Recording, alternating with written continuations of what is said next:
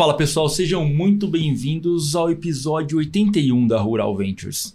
Para quem não conhece ainda, a Rural Ventures é um podcast focado no agronegócio, onde nós conversamos com os founders, startups, CVCs, VP, VCs, VBs, ou seja, Venture Buildings, que eu fui chamado recentemente como uma nova modalidade dentro do mercado que tem crescendo, que vem crescendo e também vai crescer no agronegócio. Mas a gente fala com todas as pessoas que são atores dentro do mercado de tecnologia do agronegócio. E hoje não é diferente, hoje nós temos uma convidada muito especial. Ainda estou sem meu gringo favorito aqui que está viajando, pessoal, mas logo mais ele volta para entrevistar Mariana Bonora, CEO da Bart Digital. Pessoal, a Mariana demorou um tempão para vir para cá, porque pelo que eu entendi aqui com ela nos bastidores, acho que ela é uma das primeiras startups do agronegócio, né, Mari? Tudo bem? Tudo bem, Rodrigues. É, obrigada pelo convite. É um prazer estar aqui com vocês nesse podcast, que é mais um ecossistema do agro, né? É, sim, a gente já tem sete anos de empresa. A gente começou quando é, digitalizar o agro, digitalizar financiamento, era papo de startup mesmo. Então, demoramos, mas estamos aqui. É um prazer. Muito bom, Mari. Mari, antes de a gente entrar no que a Bart Digital faz, de como foi a construção dela, tudo, a gente queria entender um pouquinho de como que a Mari chegou aqui nesse momento de ser CEO de uma startup que foi fundada lá em Londrina, junto com o nosso amigo lá, no ambiente lá próximo do nosso amigo Jorge, né? Mas me conta um pouquinho da sua trajetória profissional até chegar na Bart Digital.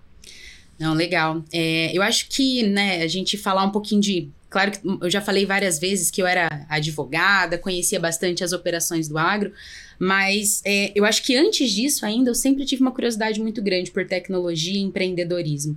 Eu venho de uma família de empreendedores. É, e sempre tive isso dentro de mim. Faculdade de Direito, gostava muito do direito comercial. É, dentro da faculdade comecei a estudar tecnologia, né? Todo mundo ia estudar direitos humanos e eh, outras é, matérias mais de direito público, e eu não gostava de direito comercial, é, aula de empreendedorismo, né? Então sempre tive essa veia inquieta aqui, de, aqui comigo. E aí eu saí da faculdade, sabia que eu não queria prestar concurso público, fui para o setor privado foi trabalhar em empresas e mesmo assim eu sentia, poxa, ainda não estou fazendo tudo que eu posso aqui, né, para mudar o mercado, para resolver os problemas que eu estou vendo. E aí comecei a estudar sobre empreendedorismo e tecnologia, super livre assim, sem grandes compromissos com o que eu queria fazer. É, comecei em 2015 participar de eventos de tecnologia numa época que eu nem sabia o que era uma startup, esse movimento estava começando a, a, nascer, pelo menos onde eu morava, que era Londrina, acho que no Brasil todo, né? É. Ainda era muito recente. É, comecei a participar de Startup Weekends, hackathons, tentei criar algumas outras startups antes da BART, até que teve um, um hackathon de agronegócio, é, organizado pelo querido Jorge Iraíwa, que você fez uma menção aqui, não poderia deixar de reiterar. E dentro desse hackathon, é, a gente idealizou a empresa, né? E foi aí que a Bart surgiu desde 2016 trabalhando nesse, nesse projeto. Maravilha. Bom, o nome já é um pouquinho padrão, né? A gente sempre pergunta de onde surgiu o nome, mas se você quiser explicar para quem não conhece ainda, mas quando você já trabalha no agro, no agro você olha Bart já já já pega, né, mais ou menos, né? É. Quando a gente, né, criou o projeto da BART, é, foi uma época que o, o blockchain ele estava despontando, né? Como uhum. uma grande promessa de tokenização, smart contracts. E na época eu trabalhava muito com barter. O que, que é o barter? Se a gente for ver, é uma troca de ativos, né? Uma cessão de ativos ao longo da cadeia do agronegócio. E aí, muito mais com, uma, com um espírito aqui, né, de, de inovação do que com uma visão jurídica propriamente dita, falei, não, vamos usar o blockchain para digitalizar completamente as operações de barter. E tivemos né, amadurecemos essa ideia durante um final de semana, aquela pressão super grande. Qual que é o nome que a gente vai colocar no projeto? Qual que é o nome? Ah, Barter, Bart. E aí surgiu como uma brincadeira, pegou ficou e hoje a gente conseguiu criar uma marca, né, bacana em cima desse nome. Então, apesar da gente não trabalhar só com operações de barter, na verdade a gente trabalhar com financiamento agrícola privado como um todo, uhum. o nome pegou, né? É, hoje, se você olhar, o barter é responsável por quase 70% de tudo que, que muda, move o mercado agro, né? Então, a gente está falando de financiamento, a grande maioria é isso, né? É, hoje, as químicas respondem mais ou menos por 70% do financiamento do agronegócio, né? É. Vamos explicar para o pessoal, Mari, é, qual que é o, o, grande problema que a Bart Digital resolve hoje? Qual que é o grande o, o produto que vocês entregam para seja para as companhias, sejam para as instituições financeiras que utilizam o seu produto? Como que funciona hoje basicamente? Ao longo desses sete anos de empresa, a gente é, evoluiu a, o produto, nós trouxemos muitas outras funcionalidades, além daquilo que a gente pensava no início. É, mas chegou num ponto que a gente falou, cara, nossa especialidade aqui, o que a gente faz bem é trabalhar com a desburocratização, formalização, segurança jurídica das garantias e títulos de crédito do agronegócio. Então a gente falou assim, vamos fazer isso, né? E vamos trabalhar com as empresas que querem digitalizar suas operações ou que estão criando serviços relacionados ao crédito, ao monitoramento, integrar com RPs e assim por diante. Hoje, o nosso produto é o principal, vamos dizer assim, a principal funcionalidade, né, o core business dele é você fazer toda a digitalização das suas garantias. Então, você fazer a emissão de CPRs, contrato de cessão, endosso, baixa, em modelos que já são aprovados pelo mercado, ou então o modelo que você quiser fazer, a gente traz alguns como sugestão para facilitar o processo. Uhum. Fazer toda uma assinatura que é compatível tanto com a regulamentação em vigor como com os cartórios, porque depois a gente também, dentro da plataforma, permite que o cliente faça conexão direta para registro dessas garantias. É, a gente faz toda a parte de busca de dados automatizada para enriquecer cadastro, ajudar o cliente a trazer informações é, sobre as propriedades rurais é, e conexão, tanto com parceiros que vão fazer serviços relacionados, como monitoramento de safra via satélite, como clientes nossos que, que trazem o funding para a operação. Então a gente tem, um, vamos dizer assim, um, quase que um ecossistema de soluções, mas tudo é criado em cima do nosso core business, que é a digitalização dos recebíveis. Legal. Explica um pouquinho, eu fiquei em dúvida ali. No, no, caso, vocês têm como se fosse um marketplace que vocês acoplam outras plataformas para prestar melhores serviços dentro da, da, do todo, vamos dizer assim. É isso? É, a gente tem tem uma seção do sistema que é a Ativos, né? Ativos Store, Ativos é o nome da nossa plataforma. Legal. E dentro da Ativos, o cliente ele pode contratar produtos BART, alguns produtos BART e outros produtos de parceiros. Então, sim, a gente acaba tendo uma loja de, de soluções é, relacionadas ao processo de financiamento. Que você pode acoplar dentro do processo, né? Exatamente. Assim como a gente tem versões que a gente atende outras agfintechs, é, outras empresas de tecnologia, atendimento puramente por APIs ou versão white label, a gente também traz esses parceiros para oferecerem seu serviço na Ativos. Legal. E depois de consolidar todo esse banco de dados dentro da estrutura da Bart Digital, vocês fornecem é, relatórios, reports para esses, esses usuários no final? Porque imagina a quantidade de dados que passa por dentro da plataforma que pode gerar o rating de crédito, entre outras coisas. Vocês, vocês fazem isso hoje? É, isso é uma, uma pergunta bacana de, de responder agora, porque a gente tem algumas, alguns produtos que são busca de dados, que eles já vêm tanto num formato de, de report PDF, como um, um relatório né, de Excel uhum. ou então dashboards, mas a gente já está criando agora uma área dentro da empresa de dados. Por Legal. que dados? Porque a gente teve essa mesma reflexão. Poxa, eu estou aqui trabalhando há sete anos, quatro anos que a gente atinge um volume bem grande de operações.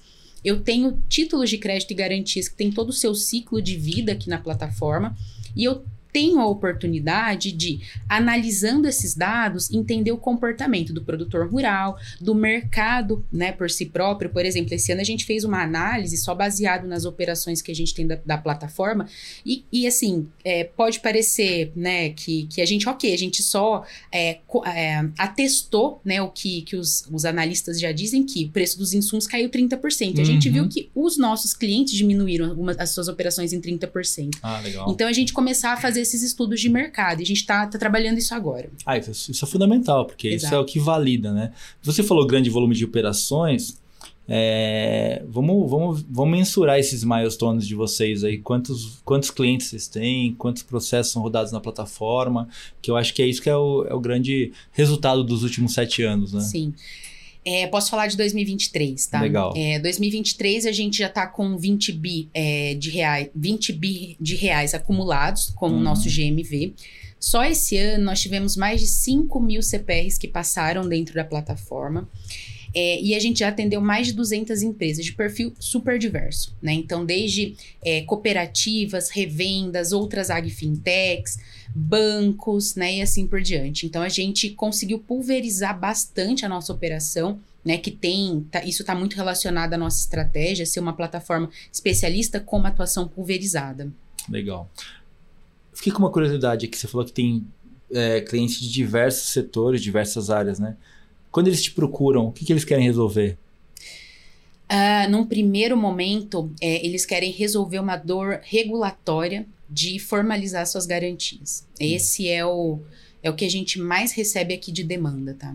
Tipo, para registrar na B3, para fazer o acesso. Registrar, emitir, assinar. Todo esse processo, a gente fala aqui, né? A gente acaba é, englobando né, várias atividades numa palavra formalização, mas quando a gente vai analisar, tem vários meandros que podem falar se aquela garantia vai ser válida ou não, Sim. né? Então, o fato da gente ter na ativos é todo esse processo já validado e a gente ter um time que vai, junto com o cliente, entender o, o, estágio de maturidade tecnológica e como que a nossa plataforma se adequa ao processo dele, faz a gente conseguir acompanhar né, todos os perfis de empresas e vários estágios delas. Muito legal, né? Assim, vocês entregam, verdade, vocês resolveram realmente uma dor do, do, do, do, mercado, né? Entregam isso. E hoje, pelo que eu entendi, não necessariamente o cara precisa estar tá plugado na, na, na Ativos, mas ele pode fazer um plugin de API e conectar direto com a plataforma ou com o ERP deles, é isso? Sim, tem gente que usa ativos e nem sabe, é isso, é isso mesmo. Não, mas isso que é importante, né? É importante resolver o problema, não precisa exatamente, saber... Exatamente, exatamente. E até voltando aqui nessa, nessa, nessa nossa intenção, né, de resolver problema, entender o que, que o cliente uhum. precisa, uns dois anos atrás, a gente viu que, poxa, tinha um monte de cooperativas que queriam trabalhar com o processo digital, mas falava, eu não consigo, porque o meu cooperado não tem certificado digital. Cara, o que, que, a gente vai fazer? A gente vai esperar dois anos? Não vai esperar. O que, que a gente falou? Não, eu certifico o seu cooperado. Então a gente ah, fez legal. um trabalho de certificação de produtores rurais, e isso fez a gente expandir muito a nossa atuação com esse, com esse perfil de cliente. E hoje, basicamente, dentro da sua carteira de clientes, a, o, o, grande fluxo ele vem de cooperativas ou ele vem de instituições financeiras? Cooperativas e revendas. Cooperativas e revendas. Isso. São os grandes usuários do, do negócio São os hoje. principais. E vocês olham para outras frentes de negócio ou vocês querem consolidar esse core agora, fazer com que isso aumente cada vez mais dentro do, do mercado? Porque eu imagino que o addressable market de vocês ainda é, é bem grande, né? Sim, sim. É, a gente tem aqui, a gente tem feito bastante essa. essa a gente está sempre se reanalisando Sim, como startup. Isso é né? é importante. É, e o que, que a gente entendeu? Que tem uma oportunidade ainda muito grande de melhorar nesse mercado melhorando, trazendo novos produtos ainda para formalização. Porque a gente está falando em um barter, né, 70% do mercado, que vai, vai desembocar no mercado de capitais, que vai ter ali um mercado de capitais cada vez mais financiando o setor. E o que, que o mercado de capitais precisa? De processos escaláveis, para cada vez ele conseguir atingir produtores menores. Processos escaláveis, você precisa ter um, toda essa parte de formalização ainda mais rápida. Né? Então, a gente está investindo é, em melhorar essas funcionalidades que permitam a gente dar cada vez mais tração para os processos dos nossos clientes.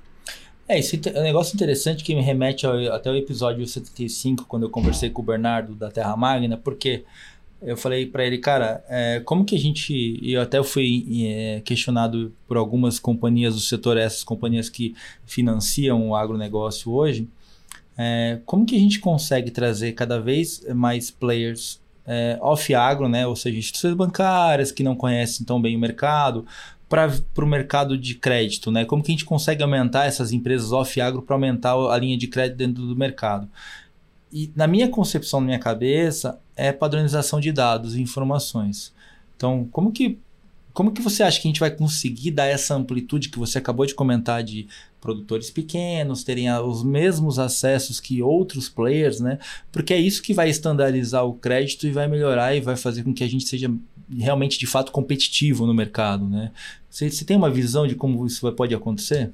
Eu tenho, mas claro que é um problema super complexo. A gente, Sim. se fosse simples resolver, Não, alguém já tinha feito. É, exatamente. É. Mas eu acho que a gente fala aqui em um misto, né? Que é, vo é você ter uma disponibilidade e padronização de dados, uma estrutura de garantias é, escalável e com segurança jurídica. Né? Legal. Eu acho que no Brasil a gente tem é, um, um, uma preocupação muito grande né, de mudança de entendimento de, de, de, judiciário, de judiciário, de mudança na legislação. Então, acho que isso é importante a gente ter mais sólido. E um ponto que a gente fala pouco, né? Eu conheço poucas soluções, mas eu acho de extrema importância é o seguro. É. É, a gente não tem ainda mecanismos de seguro, principalmente de crédito, que consigam trazer essa segurança para o mercado de capitais.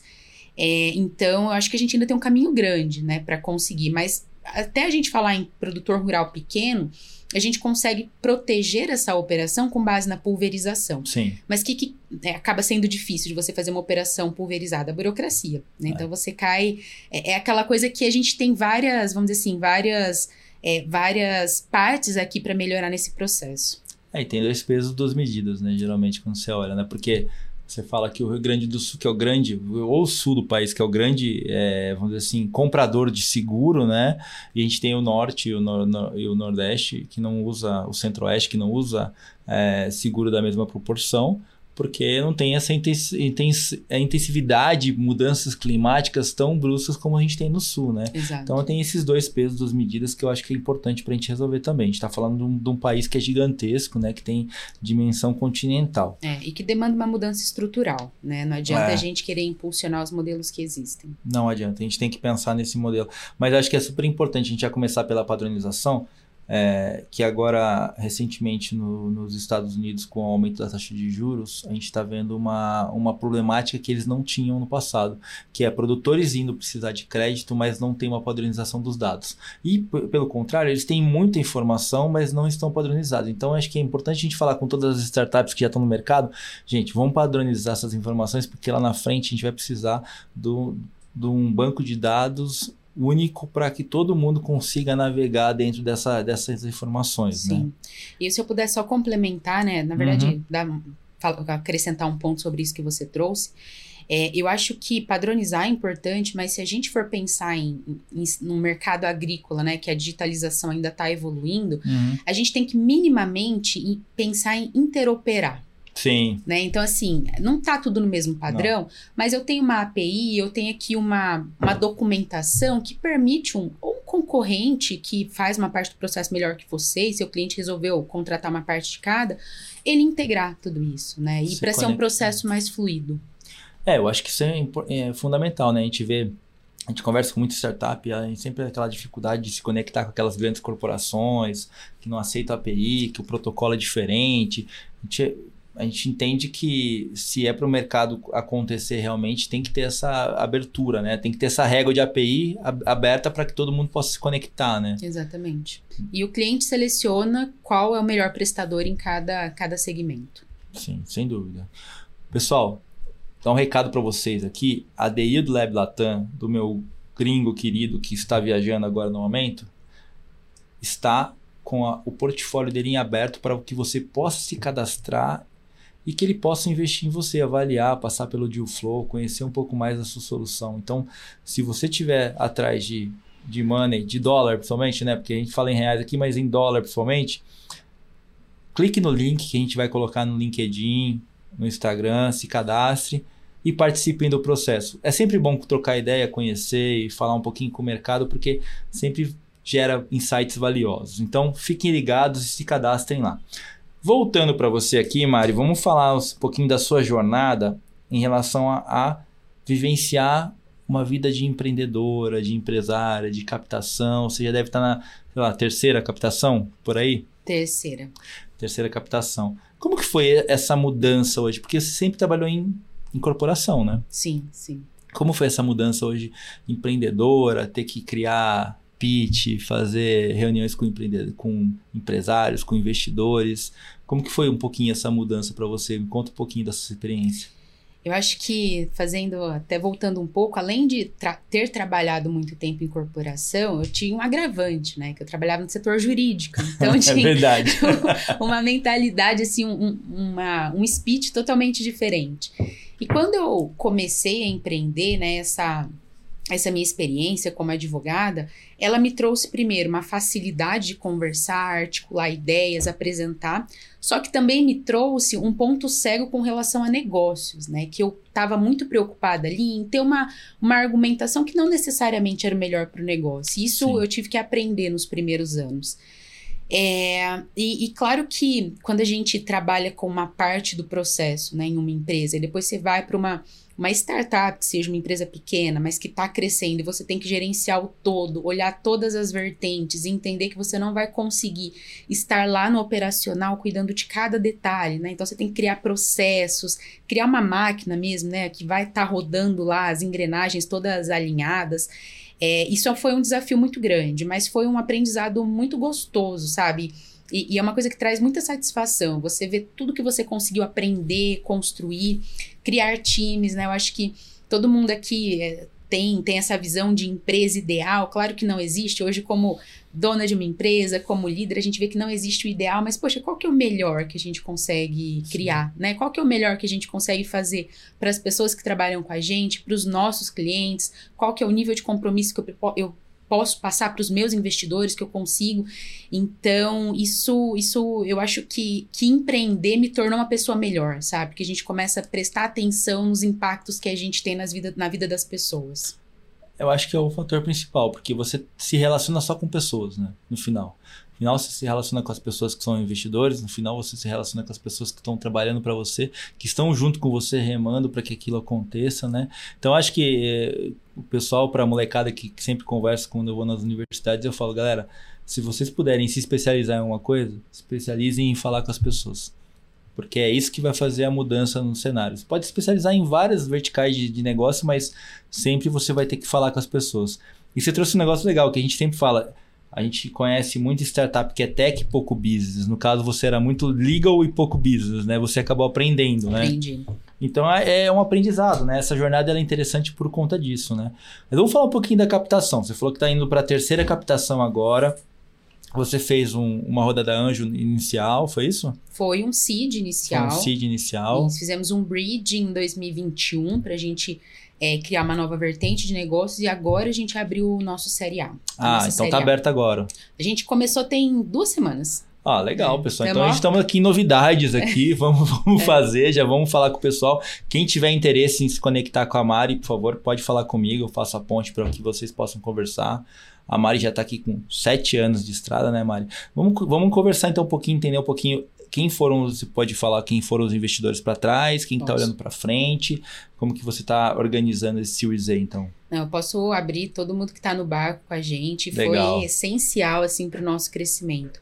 É, hoje a gente tem a SP Ventures. Ah, no... o Chico Jardim. Exatamente. Poxa, pessoa assim que sem todo o pessoal da SP Ventures, né? É, o Chico, o Gucci, são, são essenciais assim no, no crescimento da Bart. Eles abriram muito os nossos olhos para as oportunidades de mercado. A gente teve o pessoal do Startup Farm, que também foi assim, a primeira primeiro primeiro grupo assim que abriu o nosso espaço para gente nesse nesse mundo Legal. né de apresentar a gente para o mercado é, temos a Bossa Nova, entrou mais recentemente também, tem sido super bacana para conectar a gente com o ecossistema uhum. deles. E a E3 Negócio, que trouxe pra gente uma coisa super interessante, que é uma, uma presença maior e conexões no norte do Brasil. Ah, legal. Então a gente tinha pouca, a gente tinha alguns clientes no norte do Brasil, mas quando a E3 veio e trouxe os contatos, o conhecimento da região que ela tinha, a gente conseguiu tracionar ainda mais, né, o crescimento. Foi, foi super bacana. Então, assim, a gente tem é, na nossa trajetória a oportunidade de contar com pessoas que, poxa, estão ali realmente trabalhando junto com a gente, sabe? E, e preciso mencionar aqui também um, um, outro investidor que começou como conselheiro de administração da BART e se tornou investidor, é o pessoal da JL Rodrigues, que é ah, o José Luiz Rodrigues, é um é um, uma, um escritório de consultoria em regulação e estruturação de é, infraestrutura de mercado financeiro. Então, poxa, a gente tem muito orgulho, assim, do, dos investidores que nós trouxemos, o relacionamento que a gente tem com eles. Não, e o legal é que você traz, realmente, pessoal, não é dinheiro, é conexão, é botar a mão, a mão na massa, né? Ser hands-on no negócio, é. né? Ajudar as coisas a acontecerem, né? Legal, tendo esse pessoal no barco, agora você está indo para um Series A, qual que é a sua ideia, qual que é o roadmap aí para a Bart Digital? É, isso a gente provavelmente vai liberar daqui uns seis meses. aí, se você me chama de novo, né, para recompensar esses sete anos que a gente demorou, a gente conta as novidades. Legal. É, mas até uma coisa que eu aprendi nesse tempo de, de startup, é a gente falar menos do que a gente vai fazer e mais do que a gente fez. Sim. Né? Porque o, o planejamento de uma startup, ele muda tão rápido e às vezes a gente como quer, assim, numa boa, numa boa intenção, contar os nossos planos de futuro e aí muda o mercado, muda tudo e a gente frustra cliente, frustra parceiro. Então eu gosto de falar do que a gente já fez. Eu ouvi uma vez um, num bate-papo que eu estava tendo que startup, o legal é você contar um filme, não uma foto. Porque foto é estática. E a startup ela não é estática. Ela se molda conforme o mercado, ela se move conforme o mercado. Então acho que é, é super válido isso. Mas, pessoal, se vocês tiverem interesse em, em saber um pouquinho mais da, da Bart Digital sobre essa captação, pode entrar em contato comigo, eu faço a ponte aqui. Agora, é, Mari, para a gente entender um pouquinho mais, é, hoje a Bart Digital ela é estritamente uma, uma empresa B2C, correto? Ou ela tem alguns atendimentos direto para o farmer? É B2B. B2B. A gente ah, tem, B2B, desculpa, é, a é gente B2B. tem alguns sim, alguns atendimentos diretos para o farmer, tá? É, a gente tem, vou dar um exemplo aqui. A gente tem alguns clientes que são super grandes, fala, eu quero digitalizar minhas operações, Uhum. só que eu não consigo fazer. É, acompanhar o meu produtor rural na esteira de digitalização dele. Então a gente criou um modelo que chama Spot, que é um modelo em que a gente faz um convênio com a empresa e nesse convênio a gente consegue fazer alguns atendimentos direto para o produtor rural. Ah, que legal. É. E aí você acaba fazendo já a digitalização dessa, dessa produção que está na esteira para entrar na, entrar na companhia. É a companhia recebe o recebível, a garantia prontinho digital lá na interface do SaaS dela. Isso para a gente foi super interessante e casa um pouquinho do que a gente está fazendo para o futuro, porque quando a gente é, teve que estruturar né, um, um departamento dentro da BART para lidar com o produtor rural, Uhum. a gente teve que criar uma nova forma de atender. Né? Sim. E, e a gente tem até um PowerPoint lá super bacana de frases que a gente recebeu de produtores rurais. Tipo, ah, que legal, gosto muito de trabalhar com gente nova. O produtor rural fala, ah, muito obrigada pelo suporte, essas coisas são muito difíceis pra gente que nasceu antes de Jesus, sabe? Então você vê que eles querem, eles querem participar. Só que e eles querem mudar o seu processo, só que muitas vezes falta esse entendimento, né? A gente achar que todo mundo nasceu, a gente não nasceu sabendo, né? Não. Então precisa precisa ter essa comunicação. E esse conhecimento que a gente ganhou com o produtor rural ajudou a gente criar aqui um produto que a gente é um dos produtos que a gente vai lançar depois da captação, é um produto realmente voltado para que esse produtor ele tenha uma é, ele esteja mais empoderado nesse processo de digitalização, né, de emissão e de gestão dos contratos que ele emite. É, foi um, um, um produto aí desse conhecimento adquirido. Pô, que legal. Não, eu, eu acho que assim, dentro da, da, da, sua frente de atuação, né, você tem várias, vários formatos, né? E, e eu, eu queria entender um pouquinho, porque hoje você faz a conexão com as instituições financeiras ou é, é de responsabilidade das revendas ou das empresas é, passar essa informação adiante para que eles possam dar o crédito? Ou é você que faz isso? Como que funciona esse processo? A gente tem os, dois modelos. É, essa captação que eu mencionei, Bridge, em 2021, ela foi justamente para isso. O que, que a gente começou a perceber? Né? A gente tinha, sei lá, 70 clientes lá eh, tomando crédito, mais um monte concedendo crédito. E muitas vezes eles, poxa, tinham produtos que fazia sentido um trabalhar junto com o outro e eles não se encontravam. Então, o que, que a gente criou? A gente criou um braço de negócio chamado Synergy. Dentro do Synergy, a gente faz matchmaking de, de cliente. Tá? Então, a gente Caramba. identifica um cliente que tem uma demanda de crédito e tem uma demanda parecida com um produto que o outro cliente consegue suprir. Então, a gente conecta eles. Qual que é o nosso, o nosso objetivo com isso? Primeiro, aumentar a percepção, claro, de valor que o cliente tem do produto, Sim. mas principalmente fomentar o negócio dele, que eu estou fomentando a utilização do meu sistema. Então, a gente não concede crédito, a gente não faz essa prospecção ativa, mas quando o cliente, a gente percebe que ele está ali com uma demanda de crédito ou com uma carteira que não tá, não foi cedida para ninguém, a gente tem esse, essa possibilidade, né, de encaixar ele nessa vertente do Synergy. E aí ele funciona como se fosse meio que um leilão reverso? Ah, eu não diria um leilão reverso, porque o agro ele é tão específico que às vezes a gente tem poucos, poucas ofertas, né, para cada demanda. sim. Mas seria um, um catálogo de opções para ele, ele acessar, vamos dizer assim. Que ele vai escolhendo e vai montando a carteira dele de Isso. acordo com o que ele tem disponível ali. Isso, isso mesmo.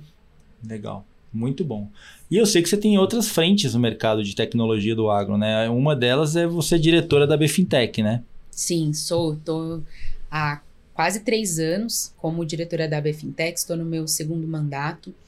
É, fui uma das responsáveis pela criação da vertical de agro lá dentro e a gente tem, tem conseguido trabalhar bastante coisa de interesse do mercado, né? De flexibilizar a regulação para que as agfintechs tenham mais recursos disponíveis, é, mecanismos de captação, então crowdfunding para produtor rural pessoa física. Agora a gente tem também algumas ag-insurtechs, né, uhum. que estão é, se estabelecendo aqui no, no debate sobre a modernização de seguros. Então, sim, e tem sido um trabalho bem bacana. Me conta um pouquinho mais dessa InsurTech aí, porque eu acho que tem. Esse é um dos pontos que você levantou ali, né? Sim. Você acha que falta muito, muito para ter uma expansão né, dentro dessa área?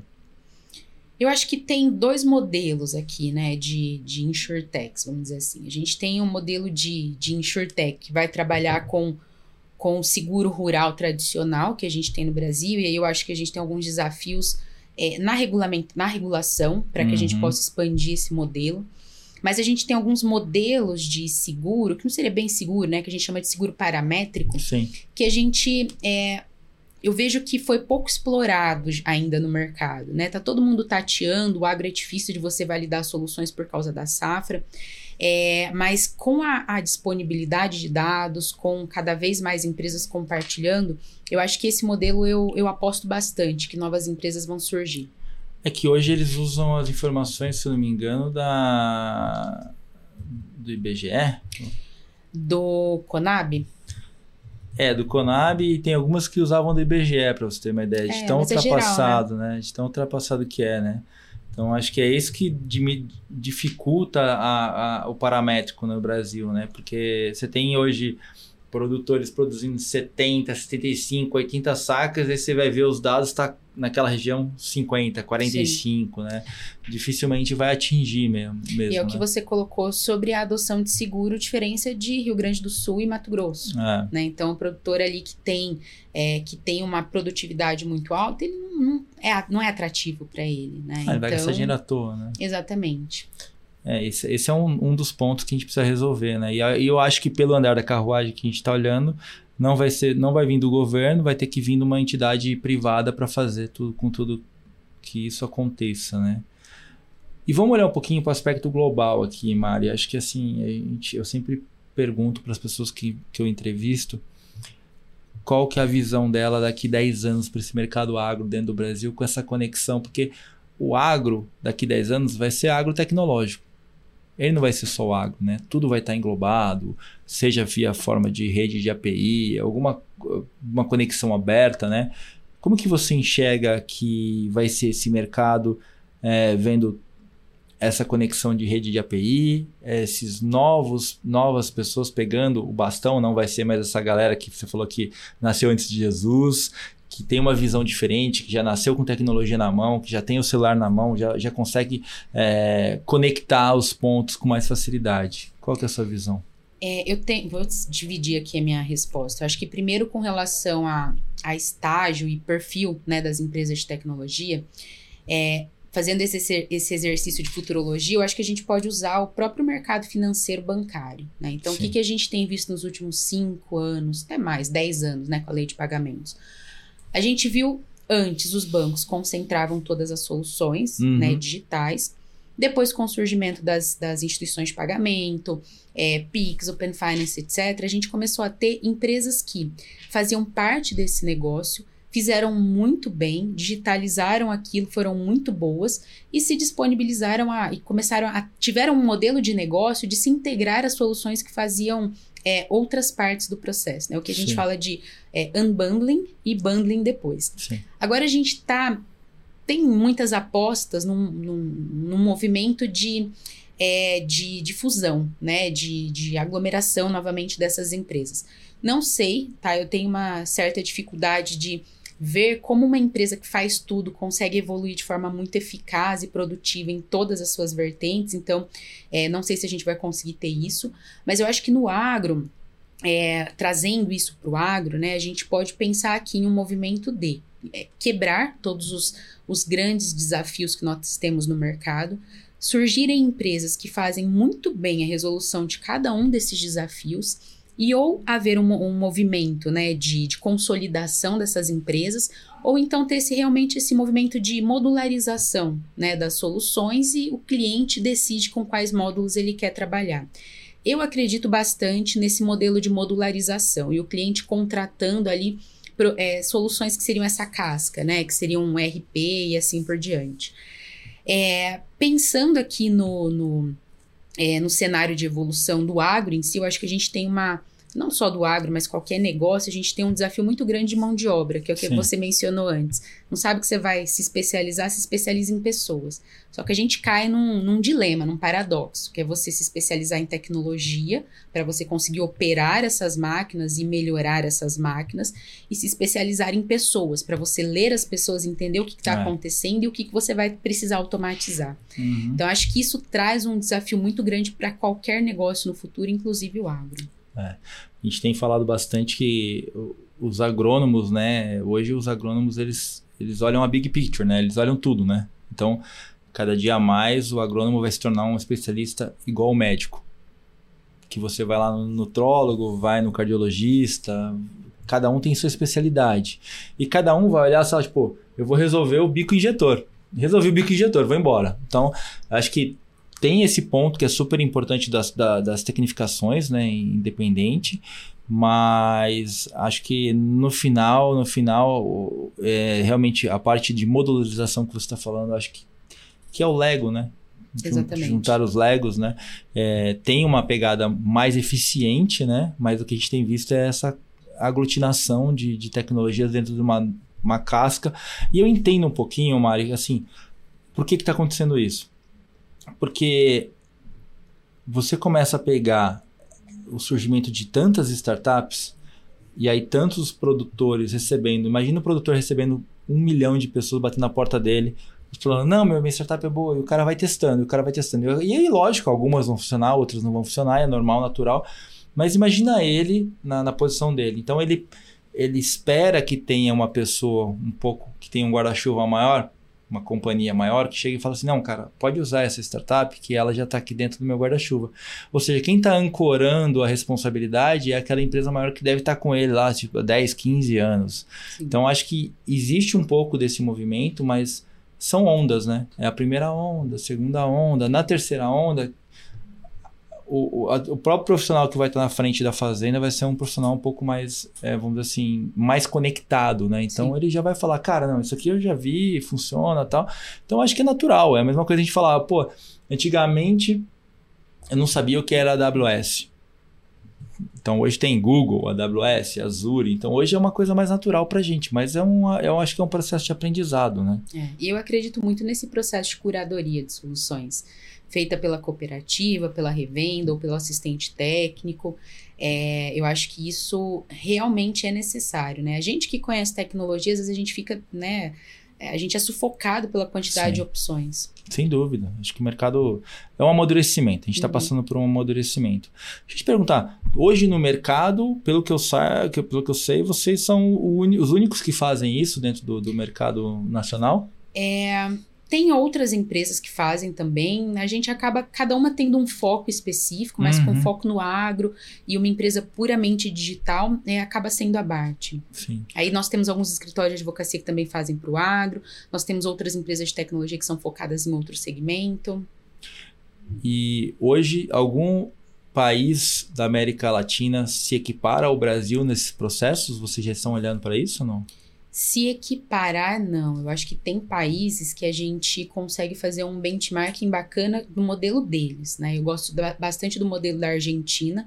A Argentina, sim, é completamente diferente, né? Todo, todo contrato de grão deles é registrado. Cinco moedas. É. é, tem que fazer hedge, né?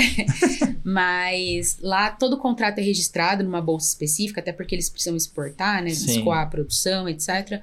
É, mas eu acho que eles têm um, um, modelo talvez um pouco mais simples, que a gente poderia absorver alguns, alguns exemplos. É, mas é difícil a gente trazer, né, exemplo internacional para o Brasil. Aconte acaba acontecendo a gente exportar, né? Exportar a CBR, ah, é. exportar o barter. É, e isso, é, bastante gente perguntar, ah, você tem vontade, é, tem intenção de internacionalizar a BART?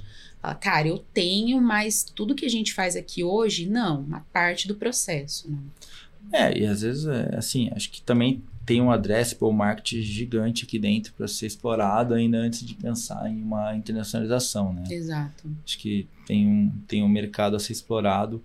E, e você acha que é, dentro do seu segmento tem a possibilidade de fazer isso com que se transforme num token digital? Claro que tem. Voltando. claro que tem Claro que tem. partes, né? Partes, partes.